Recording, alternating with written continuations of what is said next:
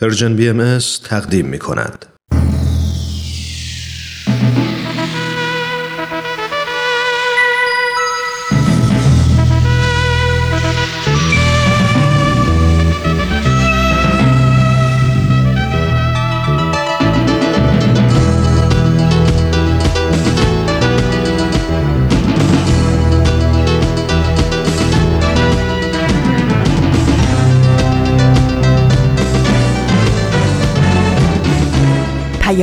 دوست. برنامه ای برای تفاهم و پیوند دلها.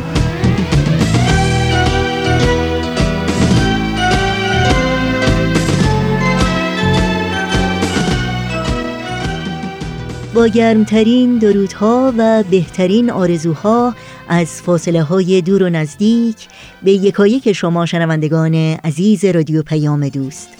امیدواریم در هر کرانه و کناره این گیتی پهناور که شنونده برنامه های امروز رادیو پیام دوست هستید خوش و خورم باشید و با دلگرمی و امید روز خوبی رو سپری کنید.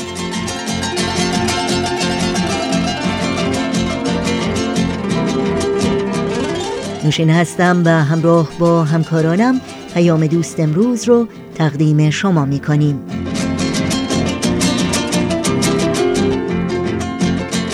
گاه شمار بر روی دیوار امروز چهارشنبه نهم مرداد ماه از تابستان 1398 خورشیدی برابر با سی و یکم ماه ژوئیه 2019 میلادی رو نشون میده و بخش های این پیام دوست شامل برنامه های به سوی دنیای بهتر لحظه ها و اندیشه ها و خبرنگار خواهد بود که امیدواریم همراهی کنید و از شنیدن اونها لذت ببرید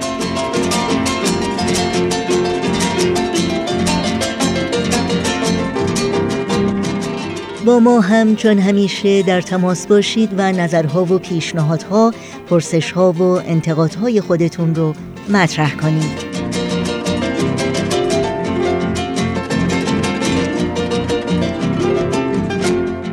اطلاعات راه های تماس با ما در صفحه تارنمای ما www.persianbahaimedia.org در دسترس شماست.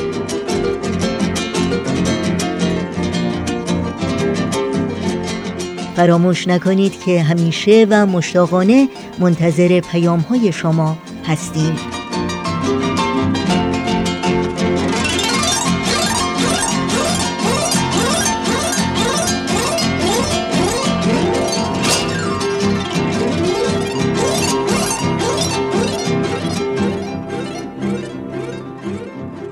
این صدا صدای رادیو پیام دوست با ما همراه باشید.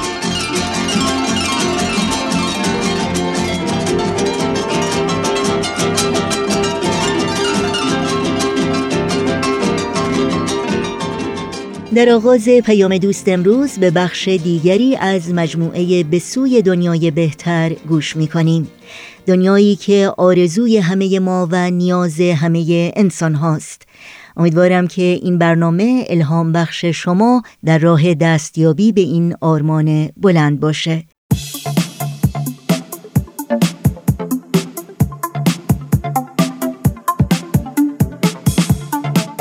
دوستان عزیز وقتتون بخیر. امیدواریم هر کجا که هستین ایام به کامتون باشه. سهیل مهاجری هستم. من و همکارانم خیلی خوشحالیم که فرصتی دست داد که با یه قسمت دیگه از سری دوم برنامه به سوی دنیای بهتر در خدمت شما دوستان عزیز باشیم و به بررسی مسائلی پیرامون تعلیم و تربیت توی جامعه امروز بپردازیم.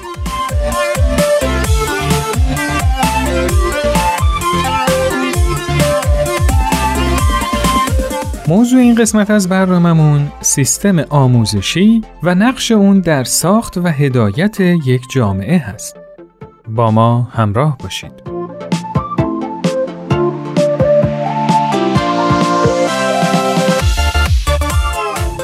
شاید به جرأت بتونم اعتراف کنم که یکی از تأثیر گذارترین مکانها تو شخصیت انسان محل تحصیلشه.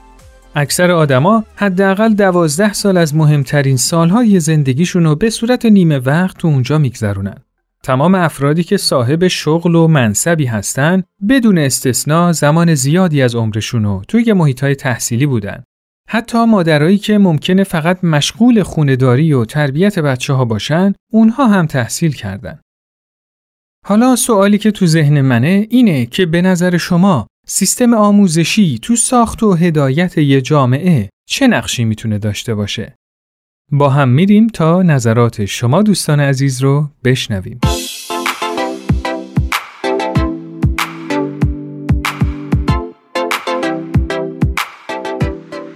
به نظر من به تنها و تنها به وسیله آموزش می‌تونیم یک جامعه ای رو بسازیم و هدایت کنیم و در نتیجه نقش سیستم آموزشی مناسب در ساختن و هدایت یک جامعه مطمئنا مهمترین نقش خواهد بود. آموزش و پرورش هم مثل خانواده در تربیت، ترقی، رشد، کشف استعداد و حتی شکلگیری شخصیت افراد که کودکان، نوجوانان، جوانان هستند نقش خیلی بالایی داره. و از اونجایی که در جهان فعلی درصد بالایی از مردم جهان تحت نظامهای آموزشی و پرورش قرار دارند از حساسیت خیلی بالایی هم برخورداره و می‌تونه در سرنوشت انسانها چه فردی و چه جمعی تاثیر زیادی داشته باشه. پس لازمه که این نظام آموزشی در مسیر صحیح خیرخواهانه و مقتدرانه قرار داشته باشه. سیستم آموزشی تو تربیت فرزندانمون تاثیر بسیار زیادی داره. یکی از مهمترین هدفهای آموزش پرورش تو جهان اینه که بتونن انسانی تربیت کنن که دارای ویژگی انسانی باشه و همینطور هم یک فرد عالم و باثباتی باشه که بتونه به مسائل روزش و زندگیش آگاه باشه.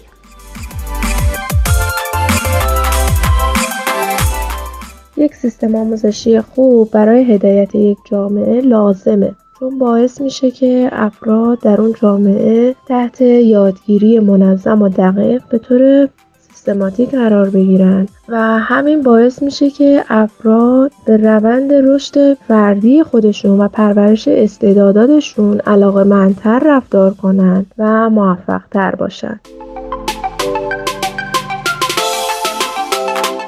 سیستم آموزشی زیربنای ساختاری جامعه است. یعنی اینکه با آموزش صحیح از اوایل دوران آموزش افراد اگه یه سیستم کنترل شده و روی حسابی باشه یه سیستم آموزشی می‌تونه یه زیرساخت خیلی مهمی برای یک جامعه هدفمند یه جامعه پیشرفته و یک جامعه که واقعا رو به رشد باشه. این سیستم آموزشی می‌تونه این ساختار باشه برای این جامعه به نظر من.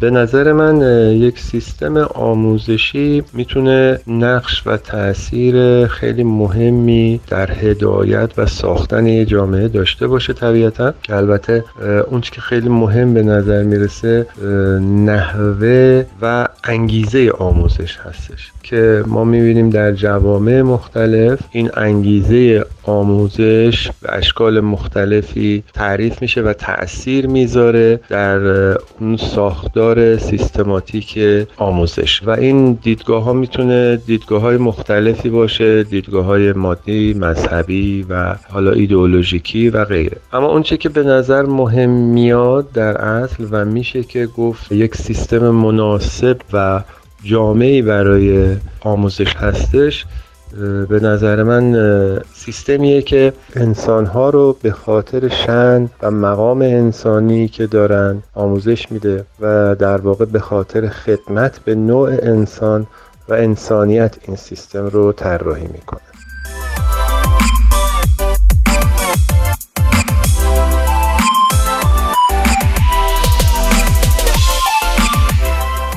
با خودم فکر کردم که میشه به آموزش و پرورش یه جامعه مثل اتاق مهندسی و طراحی یه ماشین نگاه کرد که تو اون اتاق طراحا میشینن و با توجه به هدف و کاربردی که برای ماشین تولیدی خودشون در نظر گرفتن تک تک قطعات یا به عبارتی همون اعضای اونو طراحی و نحوه ارتباط اون اعضا رو تعریف می‌کنن. اون مهندسا می‌تونن تعریف کنن که این ماشین چه قدرت و سرعت و امکاناتی داشته باشه و در واقع قبل از اینکه اون ماشین به مرحله تولید برسه اونا می‌دونن چی قرار تولید بشه. خب اگه سیستم آموزشی یه جامعه وظیفه طراحی و تعریف کیفیت و نحوه کارکرد یه جامعه رو به عهده داره پس مسئولین تعلیم و تربیت می‌تونن سرنوشت یه جامعه رو تعریف و تعیین کنن. به نظر شما اینطور نیست؟ وقتی یکم بیشتر فکر می‌کنم بازم یه سواله دیگه ای برام مطرح میشه مثلا اینکه آیا این کافیه که ما صرفا محتوای خوبی برای آموزش داشته باشیم؟ آیا داشتن یه دیدگاه متعالی برای مسئولین آموزش در امر تعلیم و تربیت لزومی داره؟ آیا برای اینکه یه فرد تو جامعه آدم مفیدی باشه علاوه بر تخصص به چیز دیگه ای احتیاج نداره؟ اینا سوالاییه که ذهن منو مشغول کرده و امیدوارم تو برنامه های آینده بتونیم با کمک هم به جوابای مناسبی برسیم.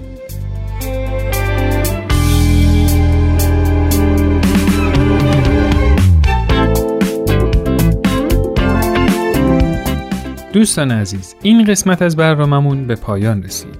شما می‌تونید این برنامه رو در تارنما شبکه های اجتماعی، تلگرام و SoundCloud Persian BM دنبال کنید و از همین طریق هم با ما در ارتباط باشید، نظرات و پیشنهادات خودتون رو برای ما ارسال کنید. تا برنامه دیگه خدا یار و نگهدارتون.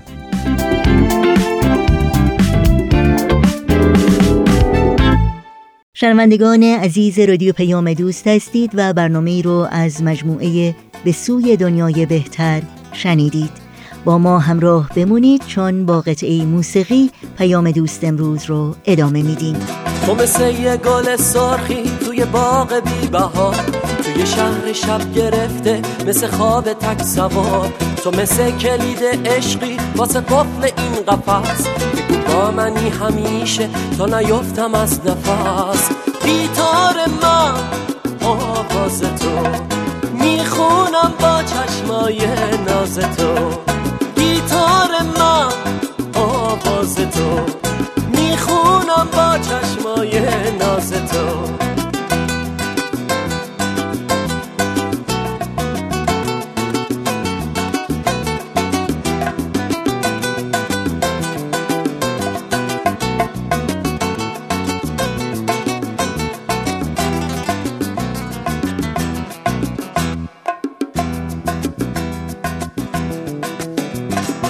خوندن از تو باید به کدوم نفس رسید تو کدوم ترانه میشه عاشقی رو داد کشید وقتی هستی تن دیوار میشه پر از پنجره. مثل رقص واجه هایی تو سکوت هنجره. گیتار من آواز تو می‌خونم با چشمای ناز تو. گیتار من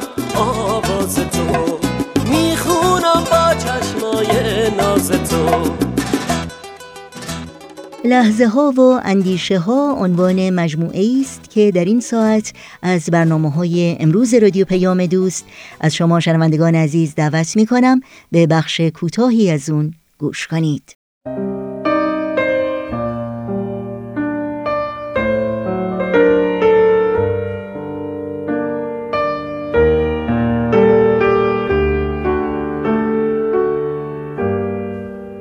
لحظه ها و اندیشه ها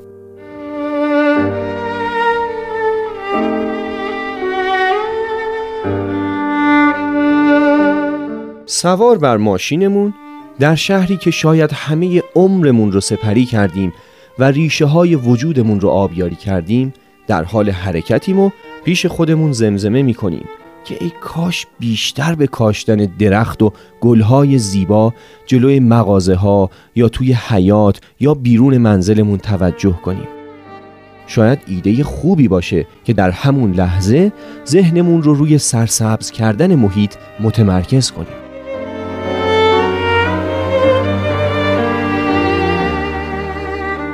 در این روز چهارشنبه با رادیو پیام دوست همراه هستید. امیدوارم از برنامه لحظه ها و اندیشه ها لذت بردید.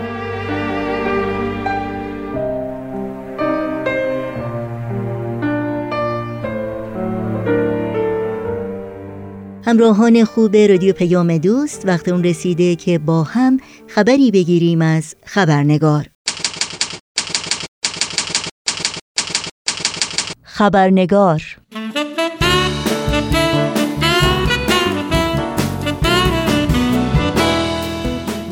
با خوش آمدی گرم به شما دوستان و دوستداران خبرنگار نوشین آگاهی هستم و برنامه این چهار شنبه رو تقدیم می کنم قبل از اینکه به بخش گزارش ویژه این خبرنگار بپردازیم نگاهی گذرا داشته باشیم به پاره از سرخطهای خبری در برخی از رسانه های این سو و آن سو و فراسوی ایران زمین. شاپور احسانی راد فعال کارگری توسط نیروهای امنیتی بازداشت شد. آنیشا اسداللهی از بازداشت شدگان روز جهانی کارگر از سلول های انفرادی بازداشتگاه وزارت اطلاعات در زندان اوین موسوم به بند 209 به بند زنان این زندان منتقل شد. تداوم بیخبری از سرنوشت دکتر هانی یازرلو و فرزندش هود یازرلو از زندانیان سیاسی سابق. دکتر هانی یازرلو از بیماری قلبی رنج می‌برد. سپیده قلیان فعال مدنی زندانی بعد از اعتصاب غذا و وخامت وضعیت جسمانی به بهداری زندان منتقل شد. و لیلا حسین زاده دانشجوی کارشناسی ارشد در رشته انسانشناسی و فعال دانشجویی در منزل مسکونیش بازداشت و به زندان اوین منتقل شد.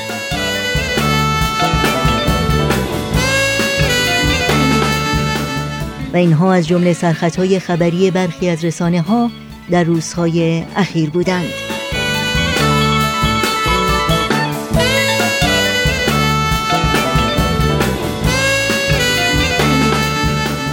و ما واژه شوالیه در زبان فرانسه و یا نایت در زبان انگلیسی که تعبیری از اون همچنان در کشورهای اروپایی مانند فرانسه و انگلستان رایجه قدمتی دیرینه و در حقیقت ریشه در آثار ادبی قرون وسطا داره و برجسته ترین نشان افتخاری بوده که پادشاه فرمانروا و یا بالاترین مقام روحانی کلیسا به یک شهسوار فاتح و یا قهرمان بی همتا اهدا کرده که با شجاعت و فداکاری بینظیر در سختترین شرایط و گذشت از دشوارترین موانع در دوردستترین مناطق حافظ اقتدار پادشاهی و زامن آرمانهای کلیسایی بوده و فتوحات عظیمی رو برای پادشاه و یا کلیسا برمغان می آورده دستاوردهایی چون رساندن فرمانی بزرگ زیارت مقبره مقدس و یا فتح عراضی تازه و فرمانبرداری مردمان آن.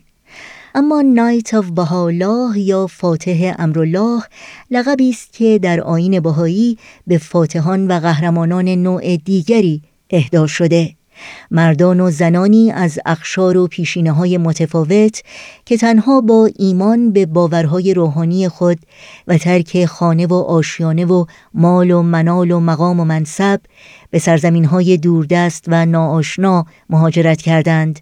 تا پیام صلح و دوستی آین بهایی رو به گوش مردمان برسونند و اونها رو با رسالت حضرت بهاءالله آشنا کنند و فاتحان قلوب اونها باشند نه سرزمینشون.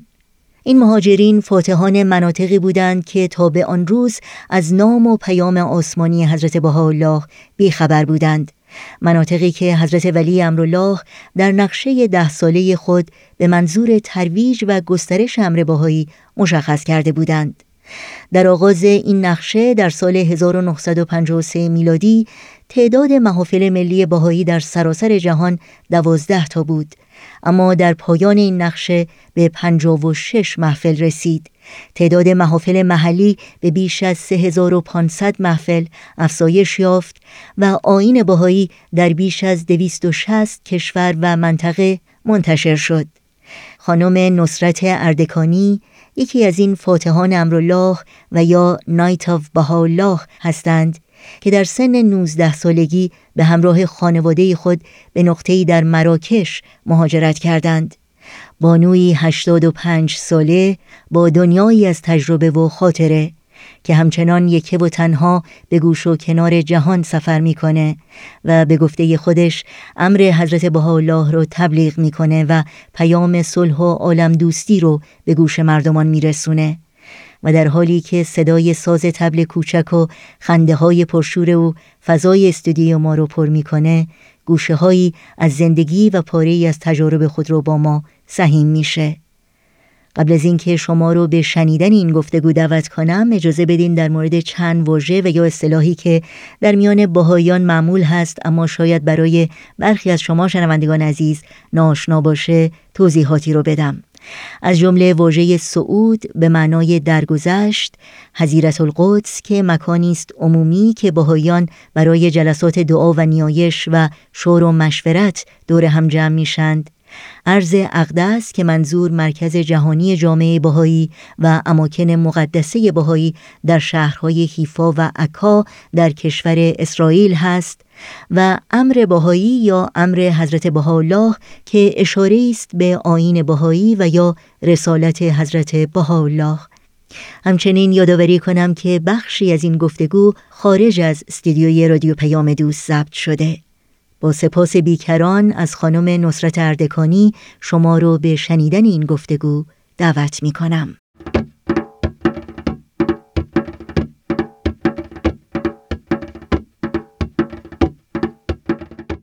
وقتی که رفسنجون بودم تو خونه پدرم که بودم دوست می داشتم خیلی دایره بزنم. پدرم برادرم خیلی مخالف بودم می‌گفتن تو خونه ما دوست نداشتن که صدای دایره و موسیقی از تو خونه بره همسایه بشنون.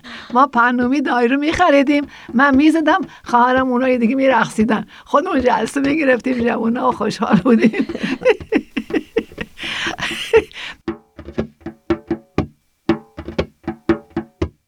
من وقتی که دایره می‌زدم ده سال یازده سال داشتم بله.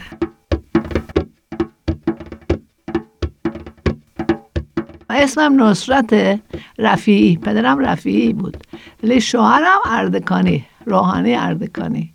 من 1931 تولد شدم نوامبر. آذر به نظرم میشه الان 85 سال.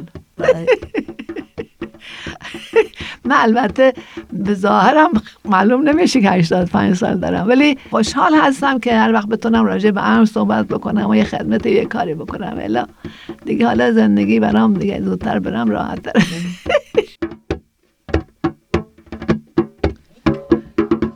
من مادرم هشت بچه داشته چهار تاش صعود کردن چهار تاش زنده بودن. یکی الان خواهرم زنده است در جزیره کاناریه. از من 6 سال بزرگتره. برادرم لوکسامبورگه. او یکی برادر بزرگم در کانادا بود صعود کرد. بچه که بودم مادرم می‌دونید که بهایی نبود. ولی پدرم بهایی بود ولی ما هم بچه ها مثل مادرمون بودیم. هیچ وقت گوش حرف نمی‌کردیم به پدرمون. تا وقتی که مادرمون بهایی شد. اون وقتی که ما می‌رفتیم درس اخلاق و کلاس درس امری و من خیلی خیلی حافظم خوب بود. یعنی از همون وقتی بچه بودم تمام مناجات رو احمد و نماز کبیر و تمام کلمات مکنونه و دروس و دیانه و خیلی چیزا از حفظ کردم. بچه بودم خیلی حافظم خوب بود.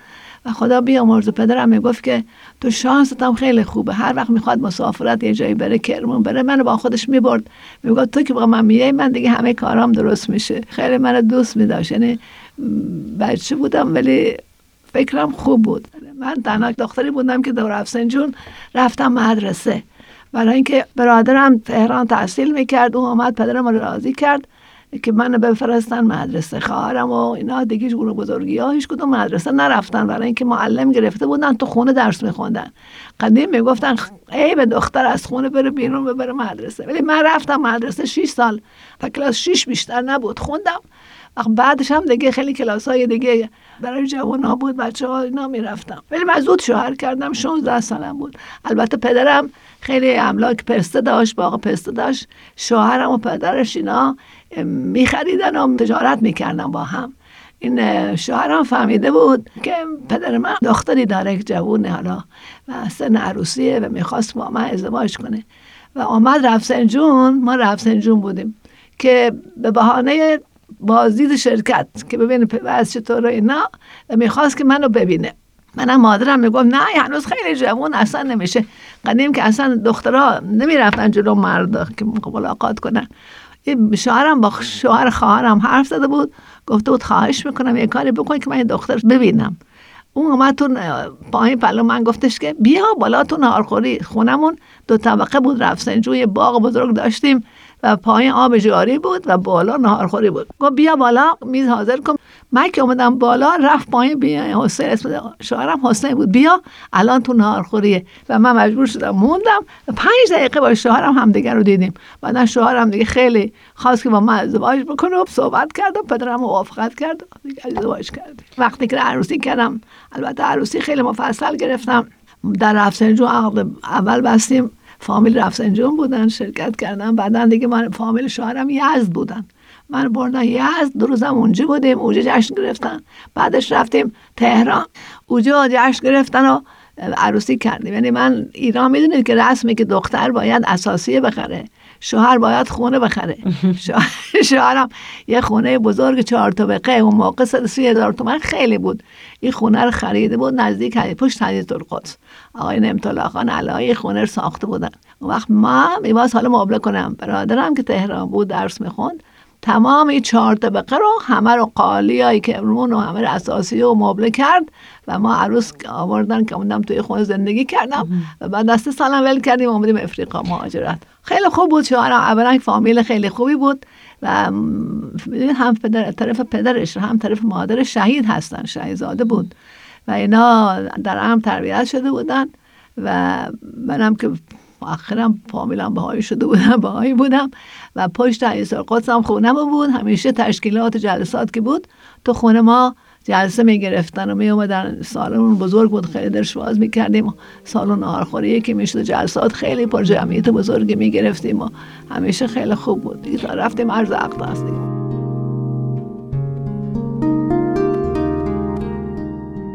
پدرم از رفسنجان انتخاب شده بودن که بیان در تهران در کامنشن او موقع در کامنشن تلگراف حضرت امرال رسیده بود که احبا می‌تونن بیان از رفتن زیارت. پدر من خدا بیامرزش. خیلی شجاع و خیلی سخاوتمند خیلی خوشفکر بود. فوری بلند شده بود برای یازده نفر اعضای فامیل همه اجازه گرفته برخواست کرده بود. بعد که رفتم محفل ملی مراجعه کردم محفل ملی گفتن که نه از ایران فقط باید پنج نفر برن از سایر جهان چهار نفر جمعا نه نفر. اون موقع هتل که نبود رستوران که نبود ما در هم مسافرخانه میخوابیدیم غذا از بیت حضرت ولی امرالله می آوردن می این چه سالی بود؟ 1951 میلادی بود که ما اجازه خواستیم. بعد 1952 بود. به سه گروه البته یه دفعه که 11 نفر نمی‌تونستیم بریم. چون ما بچه کوچیک هم داشتیم دخترم کوچیک بود. شوهرم با من نیومد من با خواهرم و شوهر خواهرم و مادر شوهرش با هم چهار نفر با یکی دیگه بعد ایران رفتیم پنج نفر. وقتی که رفتیم ارز است جای همه خیلی خالی بود چه دوران عالی بود چه سعادتی چه شانسی. واقعا که باور آدم نمی‌تونه بکنه فکرش نمی‌تونست بکنه. من خیلی جوان بودم. بعد اونجا دفتری بود در قصر بهجی که هر کی هرچی می‌خواست یادداشت می‌کرد. من اونجا نوشتم و همیشه هم دعا میخوندم که آرزوم اینه که منم مهاجرت. از بس حضرت امرالله همه رو تشریق میفرمودن که احبا باید قیام کنن. برن این ممالک ها که فرد نشده فرد کنن. این بود که من آرزون بود که برم مهاجرت. اصلا از هم جوونیم دلم می‌خواستی برم یک کاری بکنم.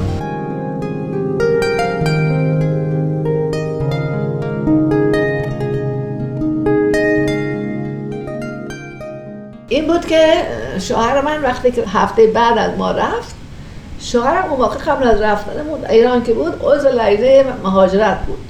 وقتی که می‌خواسته بره اعضا لجنه بهش گفته بودن که حضور ولی امرالله عرض کن تایید شامل بشه و موفق باشه نقشه رو انجام بده. شوهرم وقتی که مشرف میشه موقعیتی پیدا می‌کنه و وقتی زیارت می‌کرده عرض می‌کنه حضور مبارک. هنوز حرفشم تمام نشده بوده فرمودن که لجنه موفق بشن. شما هم در امر هجرت موفق میشید این حضرت امرالله فرموده بودن شوهرم یادداشت کرده بود. هر وقت که هر چی که از امرالله میفرمودن ما یادداشت می‌کردیم. بعد که ایران می اومدیم احبا می اومدن دیدن ما براشون میخوندیم. حالا ما که ایران بودیم من منتظر بودن که شوهرم حالا برمیگرده. اونم مثل من منقلب شده و حال می‌خوایم بریم مهاجرت. وقتی که برگشتیم دیدم فوری هم خانم فرداش جلسه تذکر بود برای مادر بزرگ من. یه آقای اومده بود اونجا صحبت کرد آقای محمد علی جلالی. شاهم خیلی خیلی از صحبت این خوشحال شد بود خوشش اومده بود. دایدون رفت پای سرش گفت شما می‌خواید برید مهاجرت؟ گفت البته. خیلی از خدا می‌خوام. گفت من می‌خوام برای شما دو, دو سال شما رو بفرستم مهاجرت در افریقا.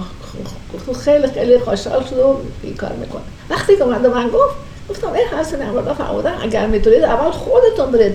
باید سعی کنیم خودمون بریم. تو فرستادی خیلی خوب ولی باید سعی کنیم خودمونم بریم. خودش می‌گفت من حالا خیلی کار دارم حالا راست هم می‌گفت. خیلی گرفتاری داشته سری شرکت ها و کار و و الان نمیشه بریم. بعدش یه آقای اومده بود آقای تاریخ خدا بیامرزش.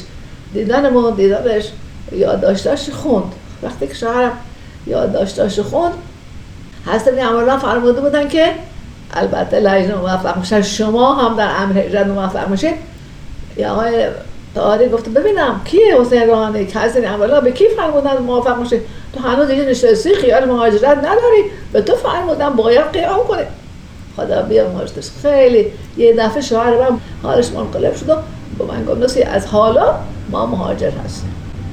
تصمیم گرفتیم که بریم مهاجرت. دیگه خدا دنیا رو من داد. چقدر خوشحال شده بودیم بریم مهاجرت.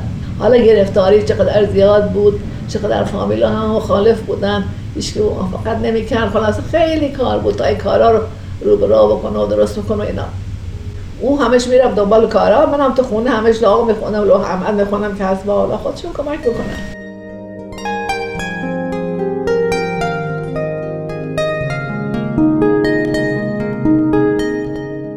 بعدا پدر من با مادرم و برادرم هر چهار کنفرانسی که امرالله قبل از نقشه ساله در همون سال 52 اول گروه اول که رفتم مشرف شدم پدر من بودن و مادرم و دو تا برادرم اینا تصمیم گرفته بودن که هر چهار کنفرانس برن. پدرم رفته بود. افریقا و امریکا و آسیا و در هندوستان و استکهلم در اروپا. و در کنفرانس استکهلم که بودن البته من که باهاشون نبودم برادرم برای من تعریف کرد. تو جلسه مادرم گفته که پدرم که ما بریم مهاجرت. پدرم گفته خانم تو می‌دونی من چقدر خرج دارم؟ می‌دونی چقدر خرج کردم؟ که هم عرض از رفتیم کنفرانس ها رفتیم. من باید برگردم رفت سنجون سر کارم ولی که نمی‌تونم برم مهاجرت مادرم خیلی دارم به خدا بیامرزته است کت می‌کنه چی نمیگه. بعد از ده دقیقه دیگه میگه می‌دونی اگر از با الله اراده بکنم کارها درست میشه. اگر نه تو هر اونجا بری کار نمی‌تونی بکنی وقتی که مادرم این حرف رو می‌زنه که همش دست حضرت با یه دفعه پدرم هم قلبش میگه خیلی خوب ما بریم رفتم بالا سرم گفتم ما می‌خوایم بریم ما بریم مهاجرت بعدا حضرت عیادی گفتن که شما چه زبانی بلدید هیچی. کلی رفتید اینجا چیکار می‌خوایم بکنید هیچی. گفته بودن که پس برید مراکش. اونجا مراکش اون موقع سه قسمت بود. یه قسمتش بین المللی بود تنجه یه قسمتش هم قسمت اسپانیا بود ضربات اسپانیا بود. یه قسمتش هم تصرفات فرانسه بود. گفته بودم به قسمت بین المللی برای یک هفته ویزا نمی‌خواد. شما برید اونجا اقدام بکنید که ویزاتون بگیرید کاراتون درست بکنید و چون زبونش هم عربی هست برای شما آسانتره یاد بگیرید عربی تا زبون دیگه خارجی این بود که پدرم که برگشتن ایران همیشه از کنفرانس که برمیگشتن تهران خونه ما بودن. تا دوباره پاسپورتشون عوض کنن کاراشون بکنن. یاد خروج بگیرن و بلیتشون بخرن دوباره می‌رفتن این کنفرانس دیگه. این بود که گفتن که ما تصمیم گرفتیم بریم مراکش. گفتن برید مراکش مهاجرت. ما هم که می‌خواستیم بریم یه جایی حالا داشتیم کارامون کردیم گفتیم خب پس ما هم بریم مراکش. بریم تعالیم حضرت الله را به مردمی که محروم هستن خبر ندارن از این دیانت جدید. ابلاغ بکنیم. و حضرت الله آمدن برای صلح اهل عالم. و اتحاد اهل عالم میفرمان آشرو مال ادیان کلها بر روح و ریحان. اینی که میفرمان لیس الفخر من یحب الوطن بل من یحب العالم. اینی که عالم باید دوست بداریم آدم محبت کنیم. البته ما خیلی ایران دوست داریم. خیلی علاقه داریم به ایران به زبون ایرانی. و همه بچه هم فارسی یادشون دادیم. به نوه ها همه تو خونه همیشه با بچه ها فارسی حرف می‌زدیم که اینا یاد بگیرن زبون فارسی رو. خیلی دوست داریم ایران رو و رفتیم جایی که بتونیم این پیام صلح و محبت رو به همه عالم که خبر ندارن ابلاغ کنیم. اگر ما ابلاغ نکنیم مسئولیم. اونا خبر ندارن مسئول نیستن. برای همین خداکاری کردیم و از ایران رفتیم و جوان بودیم خیلی. من وقتی که وارد تنجه شدم مملکت افریقایی 20 سالم.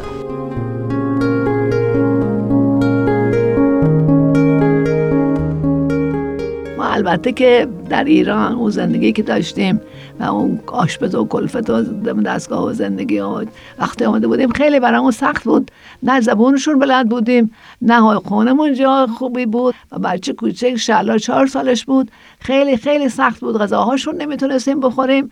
اینی که همیشه بعضی وقتا تخم مرغ و سیب زمینی تو قوری برقی چای درست می‌کردیم پدرم دوست میداشت چای بخوره و اونا رو میپختیم میخوردیم. رستوران که می‌رفتیم غذاهاشو با روغن چیز زیتون تصفیه نشده درست می‌کردن. خیلی بوی بدی می‌داد. ما اصلا نمی‌تونستیم این غذاها رو بخوریم ده کم کم عادت کردیم البته.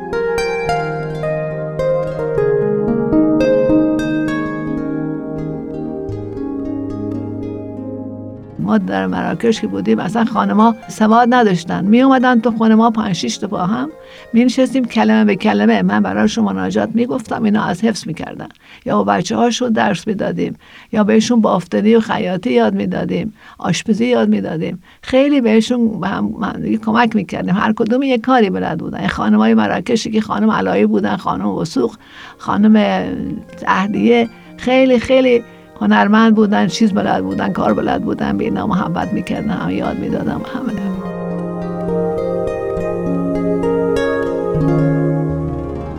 چند تا بچه دارین؟ من الان دو تا دختر دارم ولی چهار تا داشتم. یکی که از ایران اومدم داشتم متاسفانه اون مریض شد و 46 سالش بود که صعود کرد در کانادا. و یکی دختر دیگه در سنگال تولد شد. اونم چهار سالش بود صعود کرد. حالا دو تا دارم این دو تا هر دو تا مراکش تولد شدن. یکی در همون تنجه شهر اولی که وارد شدیم یکی هم در مکنس یه شهر دیگه. اسمشون چیه؟ این که اینجاست شهین و یکی شهناز که زنده هستن. او دو تا صعود کردن شیرین و شهلا. بعد چند تا نوه دارین چند تا نتیجه دارین؟ شهین دو تا داره شهناز هم دو تا داره شهلا هم دو تا داشت. و حالا هر کدومشون چهار پنج تا بچه دارن. بله نتیجه خیلی داره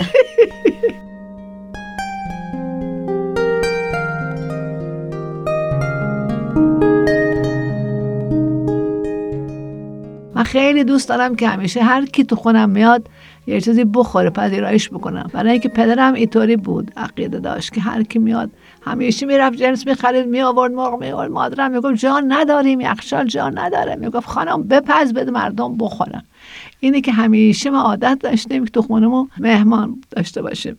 حالا من دوست دارم. ما همش غذاهای ایرانی درست می‌کنیم. حالا اگر نهار شام هم بهشون نتونم بدم اقلا پذیرایشون شیرینی و شربت و اجدا می‌کنم میدمشون. هر کی تو خونم بیاد ممکن نیست یه چیزی نخورم بره. دوست دارم. غذای فیوریتتون چیه؟ من همه چیز الحمدلله دوست دارم می‌خورم. البته غذای ایرانی خیلی بیشتر دوست دارم قرمه سبزی. خودم فسنجون درست می‌کنم. همیشه غذای خوش دیگه هم عیب دیگه داره همه میگن که نخور اقدر شیرینی نخور چاق بشی. اصلا نمی‌تونم. دوست دارم شیرینی بخورم. بعد از غذا مخصوصا اگر شیرینی نخورم مثل که چی نخوردم. حالا خیلی شیرینی های نخورم خورما کشمش یه چیزایی می‌خورم که شیرین باشه. بله. شما وقتی میخندی من خیلی شاد میشم. نمی‌دونم من البته خیلی زود خنده می‌کنم خیلی هم زود گریه می‌کنم. خیلی زود حساسم. تو زندگی هم تنها چیزی که الان سرگرمی دارم کتابای امری همه کنارم گذاشته کتابای مناجات و اخبار دنیا رو هم گوش می‌کنم با تلویزیون. اینه که اخبارا رو گوش می‌کنم ببینم در دنیا چه خبره. آشوبایی که توی دنیا هست همه جا از سیاسی از اقتصادی از اجتماعی این همه مشکلات شما نگران نیستین؟ خیلی هر روز براشون دعا می‌خونم. کار دیگه که نمی‌تونم بکنم فقط براشون دعا می‌خونم. ولی امیدتون رو از دست ندادین؟ نه نه. من میگم که الحمدلله خوشحالم که الحمدلله بچه هام نوه هام همه در زل امر هستن همه خدمت می‌کنن.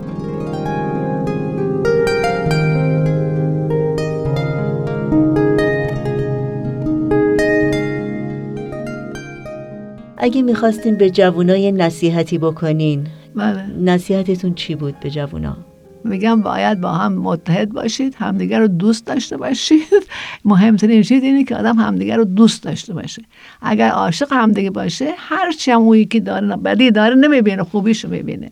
شوهر من تو وصیت نامش تو کتابش نوشته من وصیت می‌کنم که جوونا حتما اون که اصلا ازدواج کنن با هم متحد باشید. برای اینکه وقتی که اختلاف داشته باشن و با هم یکی نباشن فکرشون یکی نباشه همش به گرفتاری داشته باشن. توصیه من به جوانها این هست که باید زودتر ازدواج کنن و خیلی هم نگن سرمونی بزرگ و خرج زیاد و خونه نمی‌دونم چی چی. نه کم کم با هم کار می‌کنن. اگر دارن کار می‌کنن اگر درس می‌خونن با هم کم کم درس می‌خونن درست می‌کنن زندگیشون از اول زندگیشون نباید خیلی در بند تشریفات ظاهری مادی باشن. باید بیشتر تو فکر اسپریتو روحانیت باشن معنوی باشن. و بیشتر از 60 سال با هم زندگی کردیم و همیشه به هم هم گفته بودیم. اگر بعضی وقتا من ناراحتی داشتم اسبانی می‌شدم چیزی می‌گفتم او هیچ وقت اسبانی نمی‌شد همیشه سکوت می‌کرد می‌گفت تو راست میگی. یا اگر او عصبانی می‌شد من هیچ وقت چه نمی‌گفتم. هیچ وقت سعی نکردیم با هم دعوا بکنیم و گرفتاری داشته باشیم. همیشه با محبت سعی کنیم بچه هامون با محبت تربیت بشن بزرگ بشن. بازم بزنم. بزنین یه کمی دیگه.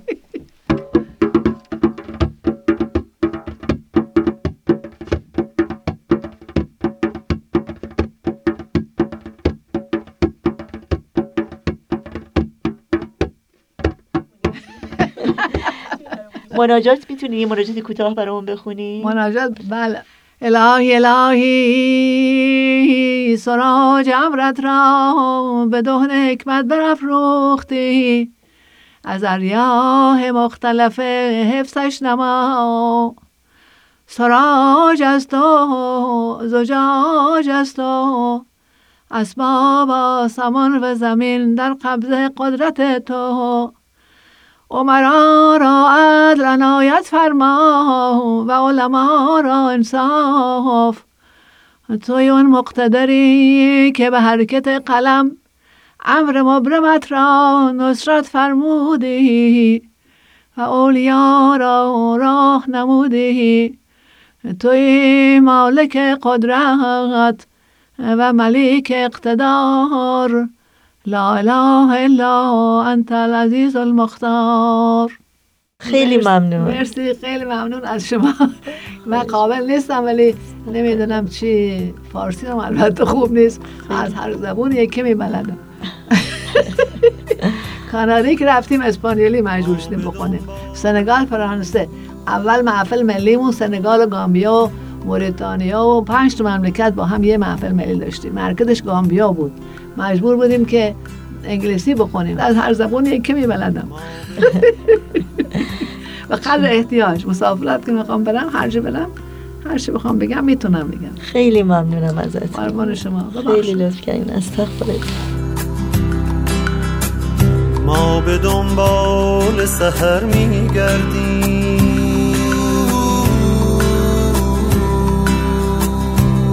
به دنبال سحر میگردیم. دست در دست نسیم. دل من غرق بهار. ما به دنبال سحر میگردیم.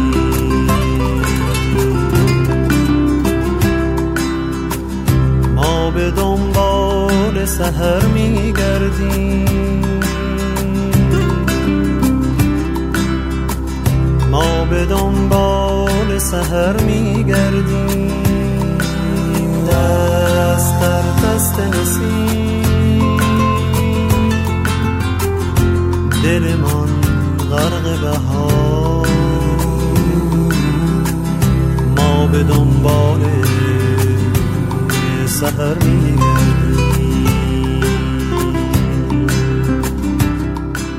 در اینجا به پایان برنامه های این چهار شنبه رادیو پیام دوست می‌رسیم. همراه با بهنام مسئول صدا و اتاق فرمان و البته تمامی همکارانمون در بخش تولید رادیو پیام دوست با همگی شما شنوندگان عزیز خداحافظی می‌کنیم. تا روزی دیگر و برنامه دیگر شاد و پیروز باشید.